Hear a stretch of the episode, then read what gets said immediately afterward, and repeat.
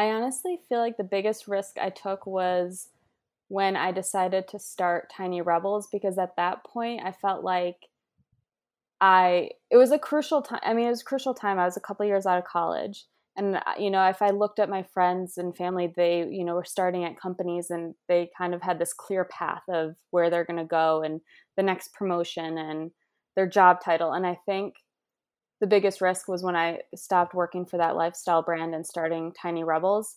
I kind of, even though I knew I could change my career down the line, I felt like, okay, I'm I'm actually going into this world of entrepreneurship.